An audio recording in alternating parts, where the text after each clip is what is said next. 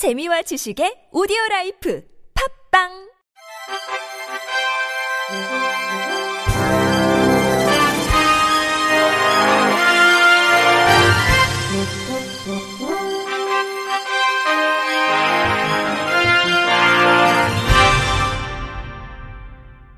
청취자 여러분 안녕하십니까? 8월 2일 수요일 KBRC 뉴스입니다.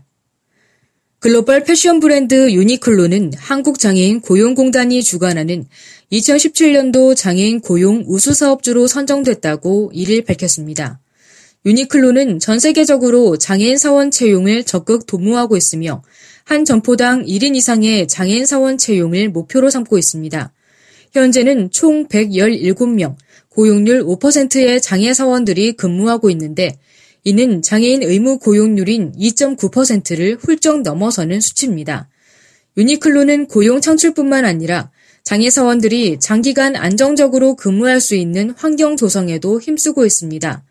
장애 사원이 근무하는 전국 매장을 전담 직원이 주 2회씩 방문해 실시간 상담을 통해 업무 적응을 지원합니다. 또 점장을 대상으로 연 2회 정기적인 인식 개선 교육을 진행하고 있습니다.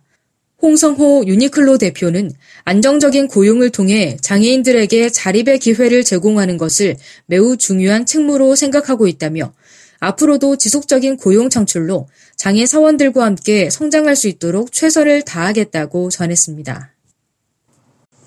영등포구가 노후 아파트 단지 내 장애인 편의시설을 설치하는 사업을 실시합니다. 모든 아파트는 장애인, 노인, 임산부 등의 편의 증진 보장에 관한 법에 따라 관련 장애인 편의시설 설치가 의무화되어 있습니다. 그러나 법률 시행 이전의 노후 아파트는 이러한 시설이 부족한 경우가 많아 휠체어나 유모차 등을 사용하는 주민들은 일상생활에 많은 불편을 겪어왔습니다. 이에 영등포구는 주민참여 예산 5천만 원을 확보해 아파트 주 출입구의 경사로 계단 손잡이 봉, 장애인 주차 구역 등의 설치를 지원할 계획입니다. 군은 1998년 4월 11일 이전에 건축 허가된 아파트 116개 단지를 대상으로 8월 1일부터 14일까지 신청 접수를 받습니다. 이후 2017년대에 현장 조사와 심의 의결을 거쳐 지원 대상을 확정하고 관련 절차를 진행할 예정입니다. 조길형 영등포 구청장은 장애인, 어르신, 임산부 등의 복지 증진 향상을 위해 노력할 것이며 장애인 및 비장애인 모두가 더불어 함께 사는 사회로 나아가는데 이바지하겠다고 밝혔습니다. 성남 도시개발공사는 8월부터 탄천 종합운동장 볼링장의 일부 레인을 장애인 우선 사용 레인으로 지정해 운영한다고 밝혔습니다. 볼링장의 두 개 레인을 평상시에는 일반 레인으로 사용하다가 장애인 이용자가 요구할 시 복지카드를 확인한 이후 우선 배정합니다. 또한 1에서 3급 장애인과 보호자 1인 또는 4에서 6급 장애인은 이용요금의 50% 감면 혜택을 받을 수 있습니다. 황호양 공사사장은 앞으로도 지역 내 사회적 약자와 장애인들의 체육활동 및 건강 증진을 위해 노력할 것이라고 밝혔습니다. 한편 탄천 종합운동장은 회원이 이용하지 않는 시간대에 지역 주민이 무료로 주차시설을 이용할 수 있도록 보조 경기장 주차장 야간 무료 운영을 오는 8월 16일부터 시행합니다. 광주시 지적발달장애인 복지협회 광산구 지부는 발달장애인 공동생활가정 안녕하우스 준공식을 열었다고 1일 밝혔습니다. 안녕하우스는 지역사회 안에서 재활과 자립을 목적으로 다양한 교육, 체험 등을 제공해 발달장애인들의 행복을 키워가는 시설입니다. 1층에는 다솜 장애인 주간보호센터와 지적장애인 자립지원센터가 들어섰고 2층에는 공동생활 가정이 꾸려졌으며 다양한 활동과 교육을 진행할 수 있는 공간도 마련됐습니다. 안녕하우스 신축은 지난해 장애인들의 보호 교육시설로 임대해오던 복지협회 건물이 매각되면서 추진됐습니다. 발달장애 1급의 20대 아들을 둔 부모 4명은 자녀가 주체성을 갖고 자립할 수 있도록 독립된 주거 공간을 만들기로 합의한 뒤 건물의 신축 비용으로 2억 원을 마련했습니다.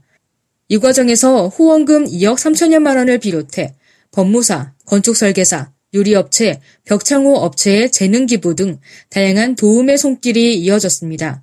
백순영 광주시 지적발달장애인 복지협회 광산지부장은 발달장애인이 안정적으로 거주할 수 있는 안녕하우스 마련에 힘써준 분들께 감사의 마음을 전한다면서 안녕하우스가 장애인만을 위한 시설이 아닌 이웃 주민들이 함께 이용하고 꿈을 키울 수 있는 시설이 되도록 노력하겠다고 전했습니다. 한국 가톨릭 장애인 사목협의회가 제1회 가톨릭 장애인 생활수기 공모전을 개최합니다.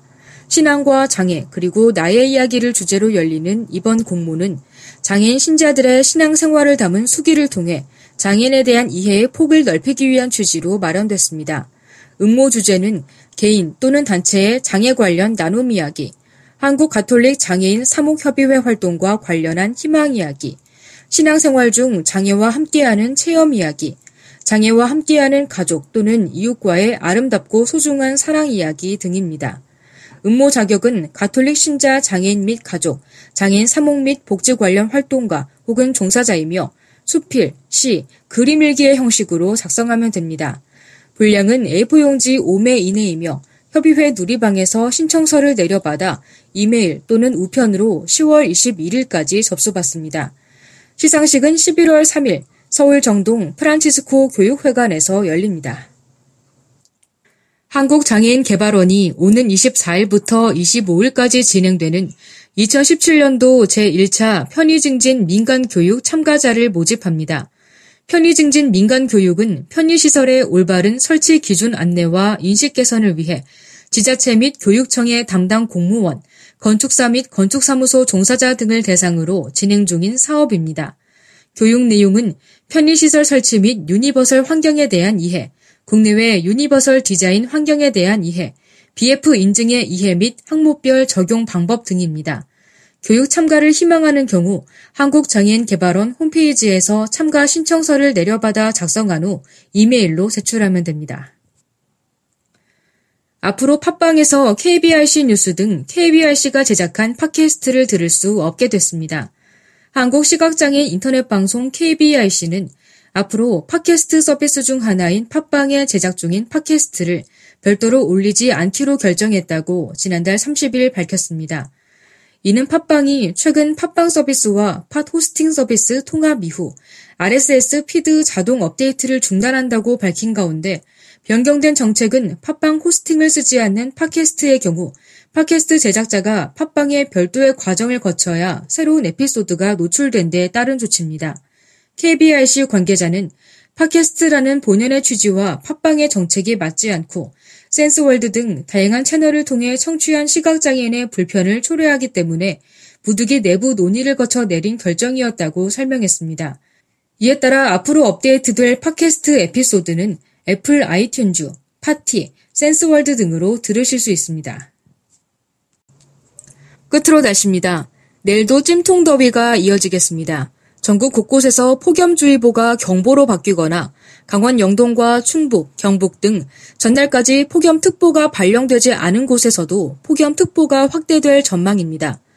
내일 아침 최저 기온은 서울 27도, 춘천 24도, 광주 25도 등 20도에서 27도, 낮 최고 기온은 서울 34도, 인천 32도, 대전 33도 등 27도에서 34도로 예보됐습니다.